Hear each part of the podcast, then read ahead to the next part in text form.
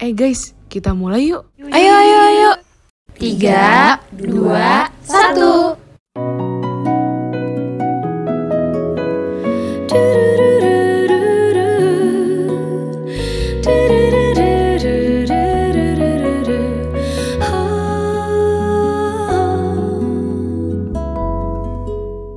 Halo kolaborator, Selamat datang di iPod. IKK Podcast. Semua, balik lagi di podcast Bisa Bincang Asa dengan podcaster hari ini ada aku Yulin Aku Yola. dan kita kedatangan tamu spesial nih Yol. Iya nih, kita nggak berdua aja kan ya. Iya betul, ada siapa sih hari ini? Ada Kaya Jida. Halo Kaya Jida. Yeay, halo Kak Yazida. Halo teman-teman. Keren banget nih. Kak Yazida Nurrahma ini merupakan salah satu mahasiswa ilmu keluarga dan konsumen ya Yol dan sudah berhasil menciptakan beberapa buku cerita anak keren banget. Keren banget. Iya nih, mungkin untuk lebih lanjutnya kita bisa langsung berkenalan kayak kayak Zida langsung aja ya Yo. Oke, mangga Kaya Jida. Eh, halo teman-teman semua, semoga suaraku jelas ya. Jelas banget ya. Em, kenalin, nama aku Yazida Nurrahma, angkatan 53 IKK. Kalian angkatan berapa ini ya? Kesibukannya apa nih Kak? Sekarang kerja di di bidang penelitian dan pengembangan di IHF. Wah keren banget. Kak IH- IHF apa nih kak kalau kita boleh tahu kak? IHF itu Indonesia Heritage Foundation. Biasanya anak IKK tahu nih nanti kalau misalnya yang udah semester 5 ke atas kenal sama IHF. Jadi itu sekolah karakter. eh, foundernya salah satu dosen IKK juga. Tapi beliau udah pensiun. Wah keren banget ya Yo kayak Zida. Nah kira-kira hari ini kita mau ngobrolin apa sih Yo sama kayak Zida? Ngobrolin yang pastinya relate banget nih sama Kaya Jida sendiri yaitu kalau boleh tahu nih kapan sih Ulin hari buku di Indonesia tuh atau di dunia mungkin Nah iya jadi buku hari buku cerita anak itu diperingati setiap tanggal 2 April bertepatan dengan kelahiran pengarang buku anak terkenal Hans Christian Andersen. Nah, Andersen ini merupakan penulis buku cerita anak asal Denmark. Andersen ini sudah banyak menghasilkan beberapa karya juga nih yo. Beberapa di antaranya itu ada The Little Mermaid, terus The Snow Queen, The Ugly Duckling, dan lain-lain. Nah, karena karyanya yang luar biasa, tanggal kelahirannya ini diperingati sebagai Hari Buku Anak Sedunia dan Andersen juga dikenal sebagai Bapak Dongeng. Nah ini tanggal hari diperingatinya buku cerita anak itu dicetuskan oleh organisasi bernama International Board of Books for Young People pada tahun 1966 dan dimaksudkan harapannya dengan memperingati Hari Buku Cerita Anak ini bisa menumbuhkan kebiasaan membaca dan mengajak kita semua memberi perhatian pada perkembangan buku anak. Wah keren banget ya Yo. wah keren banget itu Tapi kira-kira gimana nih Yo? Untuk angka literasi di Indonesia sendiri itu udah meningkat belum sih? Menurut yang Yola baca nih ya. Jadi, UNESCO sendiri melakukan riset yang menyebutkan bahwa Indonesia urutan kedua dari bawah soal literasi dunia yang artinya minat bacanya tuh sangat-sangat rendah. Menurut datanya, minat baca masyarakat Indonesia sangat memprihatinkan. Hanya 0,001 persen, yang artinya dari 1000 orang Indonesia cuma ada satu orang yang rajin baca. Menurut riset yang berbeda juga yang menyebutkan bahwa pada Maret 2016 Indonesia dinyatakan menduduki peringkat ke-60 dari 61 negara soal membaca. Padahal dari segi penilaian infrastrukturnya Indonesia ini sangat mendukung ya. Malah peringkat Indonesia ini berada di atas negara-negara Eropa. Fakta selanjutnya ada bahwa 60 juta penduduk di Indonesia memiliki gadget. Kita semua juga pasti memiliki gadget ya. Dan urutannya itu kelima dunia terbanyak anak Indonesia sebagai kepemilikan gadgetnya. Jadi, ironisnya ini, meski minat bacanya rendah, tapi menurut data per Januari 2017 mengungkapkan orang Indonesia ini bisa menatap layar gadgetnya kurang lebih 9 jam sehari. Ya, nah, itu sangat-sangat ironis ya. Nah, kita tanya kayak Jidah. Menurut kayak Jidah, tanggapan tentang anak sekarang yang lebih senang sama gadget nih Kak daripada baca buku tuh tanggapan kayak Jidah sendiri seperti apa ya Kak? Tanggapannya sedih sih, karena um, dibandingkan ya mungkin karena mereka generasi alpha ya, jadi ketika lahir itu internet udah ada gitu, ya memang gaya mainannya mereka udah ke internet. Cuman sedih aja sih, ya nggak sih teman-teman? Ya yang biasanya kita itu masa kecil tuh lari-larian ke lapangan, terus main bola, baca buku sama teman-teman ya gitu. Tapi sekarang mereka jadi pasif gitu. Ada aktif gadget sendiri jadi banyak banget kalau misalnya IKK gitu ya banyak banget uh, perkembangan motorik ataupun psikomotorik mereka tuh nggak tercapai gitu. Nggak nggak bisa dikembangkan dengan baik gitu ya sedih sih apalagi konten-kontennya kan belum tentu benar di sisi lain. Iya bener kak. Sedih banget. Ya pengalaman sedikit gitu ya kak. Kalau di rumah ngeliat tadi tuh lebih seneng netapin HP kak. Kemarin ulang tahun Yulin sempet ngebeliin buku cerita juga tapi ternyata dianggurin kak. Nggak dibaca. Sedih banget. Nah kira-kira nih kak ada peran khusus dari IKK nggak sih kak untuk meningkatkan literasi baca terutama literasi baca buku cerita anak kak? Ada banget. Malah kayaknya tuh IKK tuh perlu banget deh buat terjun langsung gitu. Karena ilmu-ilmu di kakak kan kerasa banget ya aplikatif banget ya terutama buat anak gitu. Kakak tuh bisa banget nih teman-teman nanti yang dari kakak itu bikin cerita ataupun bikin dongeng gitu ya buat anak-anak. Sekedar buat ngajarin anak-anak main bareng atau dengerin duduk dengerin dongeng. Itu juga salah satu cara buat anak-anak betah gitu mengalihkan perhatian dari gadget tuh. Dan apa ya anak kakak kan dia tuh cenderung suka sama anak-anak gitu ya. Pendekatan ke anak-anak itu yang penting buat anak-anak tuh biar betah untuk ngobrol sama orang atau interaksi sama orang daripada interaksi sama gadget terutama juga buat baca buku ya. Kemampuan. Nanti kan biasanya ntar di IKK tuh diajarin gitu cara bercerita kepada anak itu seperti apa metodenya biar anak-anak itu suka mencintai buku gitu. Dan peran IKK tuh ada banget di situ. Sebagai anak IKK harus tahu cara menyampaikan sesuatu ke anak biar anaknya juga mengerti paham gak gak jadi salah paham gitu ya.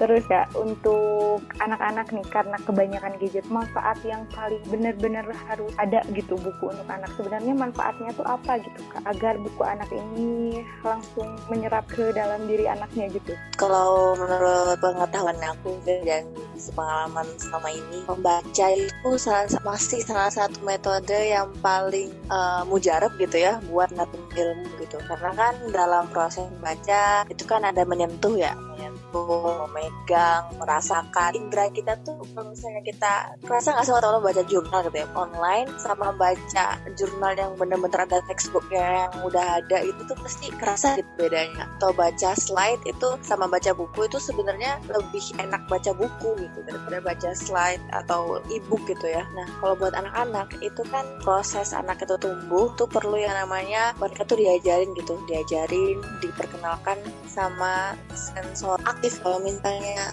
hanya membaca atau menggunakan gadget itu kan anak-anak kan cuma duduk megang HP-nya yang gerak kan itunya ya layarnya ya isinya ya. Jadi cuma matanya aja. Dan di situ yang bikin anggota mereka yang lain tidak bergerak gitu jadi pasif itu kan cukup menghambat proses pertumbuhan mereka. Ya itu sih kalau misalnya dilihat dari keilmuan IKK ya. Dan kalau misalnya baca cerita itu kan nanti kan orang tuanya bantu nih buat uh, ngobrol juga sama anaknya kayak dibacain.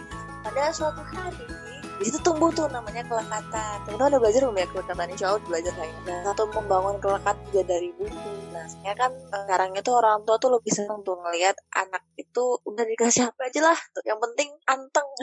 Iya benar tapi kan antengnya mereka sebenarnya bahaya. Jadi bencana gitu kalau kata kalau kata bunda kayak ini gitu. Jadi mereka tuh diem-diem orang tuanya ya orang tuanya santai sih memang bisa ngerjain hal yang lain. Tapi kan anaknya tidak terkontrol gitu. Siapa tahu mereka nonton video anak-anak taunya nggak sengaja ke klik yang lain atau ya kita nggak tahu lah ya bahaya digital tuh cukup banyak gitu di buku itu masih masih sangat-sangat direkomendasikan ya untuk bisa menumbuh kembangkan anak gitu. Kalau di luar negeri tuh buku masih masih tetap ada harus ada gitu. Kalau uh, salah satu aku lihat gitu ya di, di YouTube juga sih. Jadi dilihat kalau misalnya penting di Perancis mereka kan mandiin anak gitu ya mandiin anak itu pas mandiin anak dibawain buku gitu tapi bukunya bukan isi tulisan apa gitu enggak ya bukunya tuh cuma buku gambar-gambar gitu gambar bebek terus gambar ayam. Tapi dari situ tuh anak-anak tuh dimulai dikenalin sama buku. Terus dari situ orang tuanya ngejelasin this is a duck atau this is a goose. Kan jadi uh, lekat ya antara orang tua daripada cuma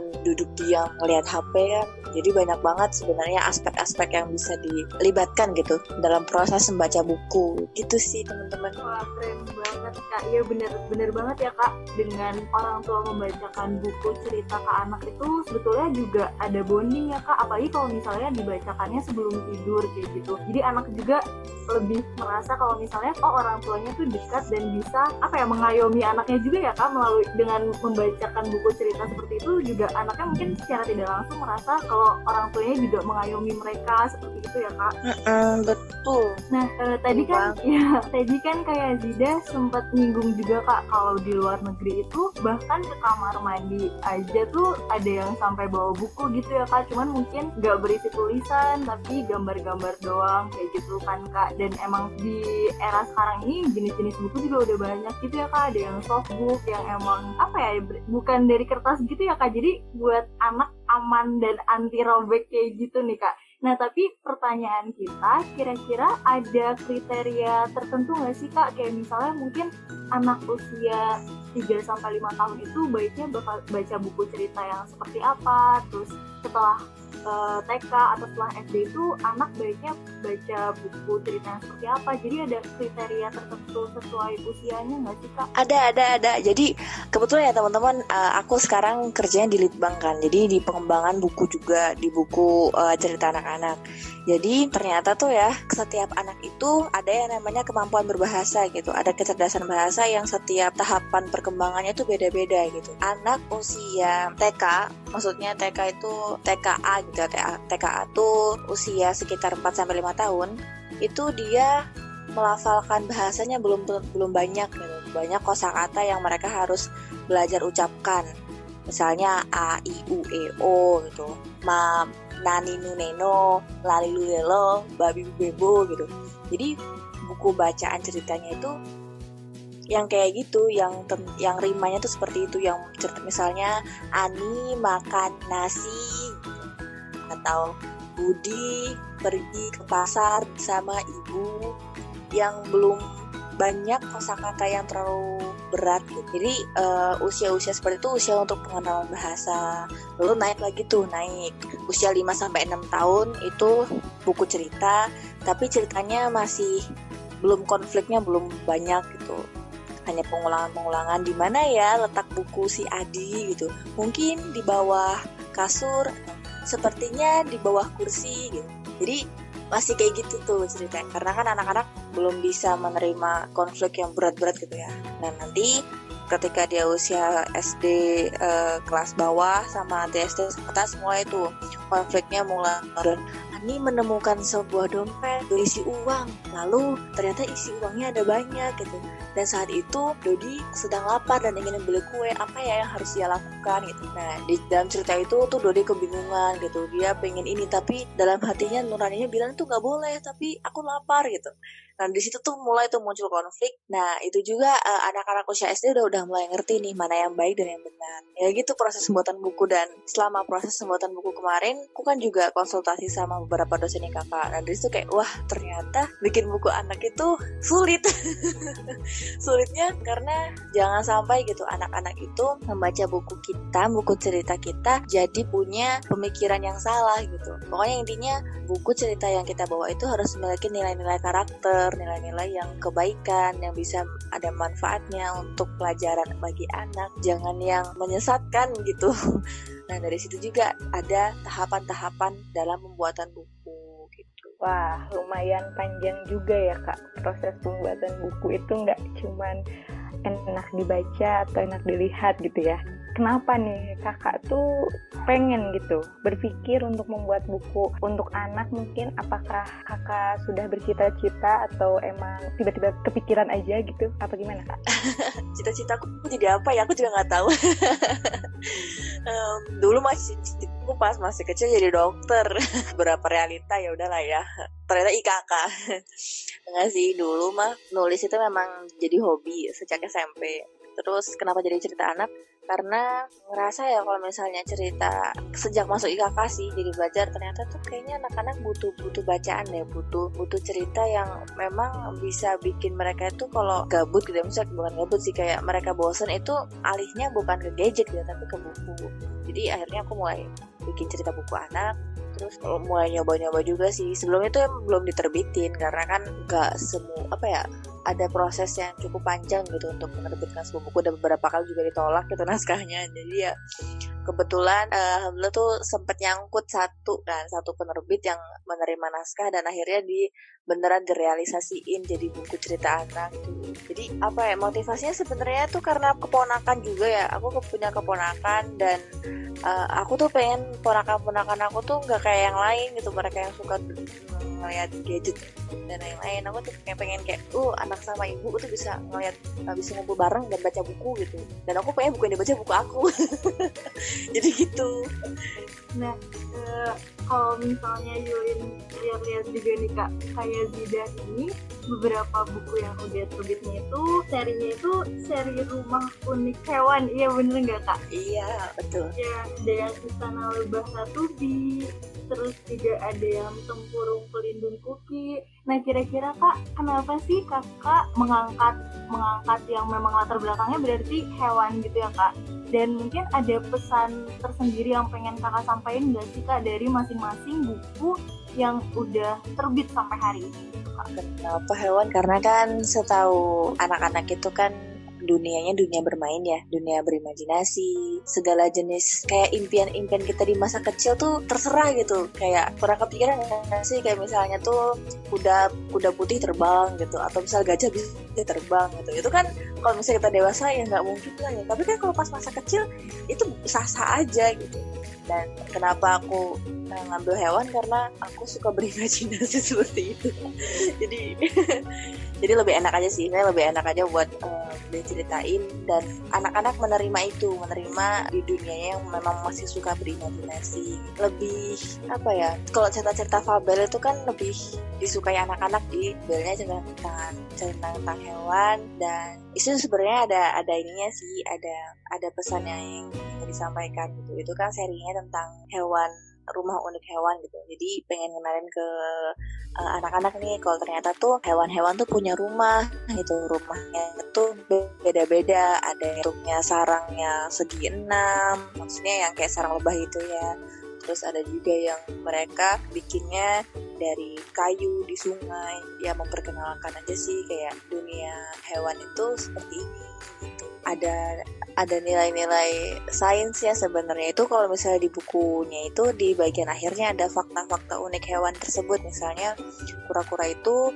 ternyata tempurungnya itu kalau dipegang kura-kura bisa merasakan uh, tempurungnya dipegang. Ada yang menginjaknya atau gimana. Jadi ada beberapa fakta unik di situ. Jadi pengetahuan tentang IPA-nya juga sih di buku yang aku tulis itu sebenarnya kolaborasi sih kolaborasi uh, itu kan ada enam judul ya tiga judul aku yang bikin tiga judul lagi ada penulis anak juga yang bikin terus kita diterbitin sama tiga serangga itu bareng-bareng gitu. jadi satu ini aja atau jadi satu seri aja gitu. oh ya udah gitu. biasanya kita walaupun judulnya beda tapi masih satu kesatuan gitu kayaknya masih satu tema itu masya Allah ternyata banyak pembelajaran buat aku sama Yulin dan mungkin teman-teman yang nanti dengar bahwa buku anak itu nggak cuma buat gak cuma buku anak yang untuk bermain tapi sambil belajar juga biar mereka paham ya kak. E, belajar sedikit-sedikit mengenal dunia yang berbeda gitu meskipun dilihat hanya dari gambar atau kata-kata sedikit-sedikit aja. Nah untuk tipsnya nih kak buat kita kita dan buat anak ini? Apa sih tips uh, untuk kita semua untuk bisa berkarya dan bisa menjadi ada motivasi gitu kak untuk melakukan sesuatu? Ada ada pastilah buat teman-teman kakak gitu. Mungkin testimoni ya. Sih aku merasa bersyukur banget ternyata jadi lulusan IKK gitu. Karena ilmu yang aku dapetin itu berguna banget gitu. Banyak hal yang berkaitan dengan kehidupan itu semuanya tuh relate sama apa yang aku pelajarin di IKK gitu. Terus motivasinya adalah teman-teman gunakan waktunya tuh untuk untuk berkarya gitu ya di waktu senggangnya ataupun di waktu liburnya. Aku nulis buku itu pas masih semester 2 sama pas semester 4 dan 5 gitu. Jadi pas masih sibuk-sibuknya kuliah tuh juga disempetin buat nulis gitu. Uh, tapi ya bukan berarti kalian harus jadi penulis enggak. Cuman apa motif apa passion teman-teman kalau misalnya bikin video ataupun bikin teman-teman suka banget yang namanya dongeng buat anak-anak atau bikin aplikasi atau apa pun yang kira-kira emang kalian itu rasa cukup bermanfaat buat orang lain, itu lakuin aja. Bener, karena di masa muda yang teman-teman kayak waktu kuliah itu kan mungkin pagi kuliah, sorenya pulang gitu. Atau misalnya tuh kayak malamnya tuh juga masih ada kegiatan gitu ya. Tapi kalau misalnya teman-teman itu coba buat sedikit mengimplementasikan ilmu IKK kalian di uh, waktu-waktu kalian yang cukup sibuk tuh bisa banget itu kalian buat berproduktif dan ngasih apa ya ngasih manfaat ke orang lain gitu. Aduh bahasa aku terlalu tinggi banget sih ya.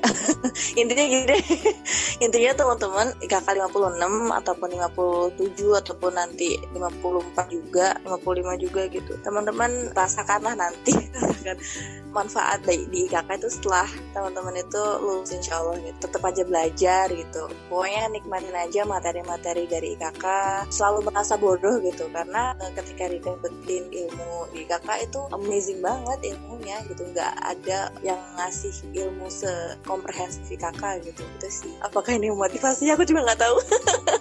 Motivasi kak. Memotivasi banget. Tadi kayak tidak bilang kalau misalnya uh, beberapa buku ceritanya udah di, di apa ya maksudnya udah dikarang dari semester 2 semester 4 terus aku jadi reflektif ke diri sendiri gitu kak. Ya tuh ya ampun semester 2 semester 4 ini aku udah ngapain aja.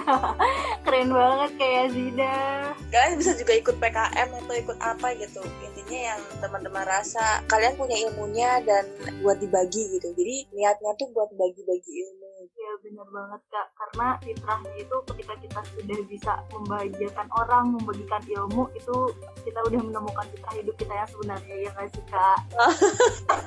Betul, betul betul. Nah terakhir nih kak. Mungkin closing statement dari kayak Zida terutama tentang buku cerita anak dan harapan-harapannya. Buku cerita anak ini bisa bagaimana perkembangannya dan bagaimana juga minat baca anak-anak di Indonesia. Mungkin boleh langsung aja kak closing statement tentang buku cerita anak Iya sebagai ini aku sebagai penulis itu ya di sini gitu. Kak inginnya semoga sih cerita-cerita anak itu bisa tetap digemari sama anak-anak ya bisa tetap menjadi salah satu media hiburan pada anak-anak gitu untuk mereka bosan dan juga jadi media pelekat antara orang tua dan harapannya juga minat baca anak-anak Indonesia tuh tetap tinggi gitu ya meskipun meskipun banyak godaannya gitu. Dan semoga tuh dari mulai baca buku cerita yang ringan itu bisa mulai memotivasi anak-anak atau mulai meningkatkan rasa gemar membaca tuh dari buku yang ringan contohnya kayak dan buat anak adik-adik juga IKK terus semangat kuliahnya tetap semangat terus buat menjalani kehidupan new normalnya di kuliah. Dan pokoknya tetap merasa bodoh aja gitu. Misalnya kayak merasa untuk terus cari ilmu di IKK karena ilmu-ilmu kalian ilmu kita itu sangat-sangat berguna banget buat kehidupan kita nanti setelah after kampus tuh ditahan-tahan banting aja meskipun kondisinya sekarang pandemi. Suntuk ngantuk capek itu tetap dijalin aja. Kalau misalnya kalau misalnya lelah gitu ataupun sedih ataupun sampai bukan dengan membaca buku yang ringan. Gitu karena matanya juga nggak bagus juga sih kalau ngeliat layar terlalu sering itu ya itu konsisten tunggu sangat panjang sekali. Ya nggak apa-apa kak. Benar banget seperti yang kita sudah ngobrolin tadi ya kak. Jadi IKK tuh sebenarnya ilmunya sangat aplikatif. Salah satunya bisa diterapin ke buku seperti kayak Jida banyak buku anak yang yang pastinya sangat bermanfaat gitu ya. Apalagi untuk ibu masih awam gitu terus karena baca buku juga banyak positif buknya dan kita lebih tahu lebih paham gitu isi dari buku itu. Karena kalau digital mungkin yang Kak Jida bilang juga barusan kayak sakit mata nanti lelah. Mungkin segitu aja nih Kak podcast kita malam ini ada yang mau disampaikan lagi nggak Yulin? Kalau mungkin kalau misalnya dari aku mau ngucapin makasih banyak nih ke Kaya Zida atas sharing-sharing ilmunya mulai dari tadi opini Kaya Zida tentang gimana minat baca anak di Indonesia, terus juga perbandingan antara ketika kita baca buku fisik yang beneran buku atau ketika kita baca e-book gitu ya Yol tadi juga udah dipaparin sama kayak Zida terus peran-peran dari kakak sendiri itu sebenarnya banyak banget karena memang ilmu-ilmu yang kita miliki ini sangat aplikatif dan juga komprehensif. Jadi bisa diterapkan dan juga bisa dituangkan dalam berbagai macam bentuk. Dan mungkin yang sudah kayak Zida berikan itu dalam bentuk buku cerita anak gitu. Tapi tadi kayak Zida juga bilang kalau misalnya kita bisa melakukan kebermanfaatan itu dari banyak hal nih. Karena sejatinya fitrah hidup seorang manusia itu bisa ketemu dengan fitrahnya kalau misalnya kita sudah menjadi seseorang yang sangat bermanfaat untuk orang lain. Keren banget kayak Zida. Sekali lagi, makasih banyak kayak Zida udah mau mampir-mampir nih di podcastnya bisa. Semoga nanti kita bisa collab kali ya Yo buat bikin buku cerita anak mungkin ya. Boleh boleh, kita coba ya Yulin biar kita menjadi produktif. Iya bener banget. Oke deh. Jadi segitu aja kali ya Yulin podcast bisa sis hari ini. Sekali lagi terima kasih banyak untuk Kaya Jidah. Panpek hari ini kita pembicaranya tiga ya ya. Yola, Yulin, dan Kaya Jidah. Aduh. Bener banget. Triple Y. Iya, triple Y. Oke teman-teman, terima kasih sudah mendengarkan. Semoga sehat selalu. Salam untuk keluarga. Bye-bye. Sampai jumpa di podcast bisa selanjutnya. Dadah. Terima kasih anak. Terima kasih abang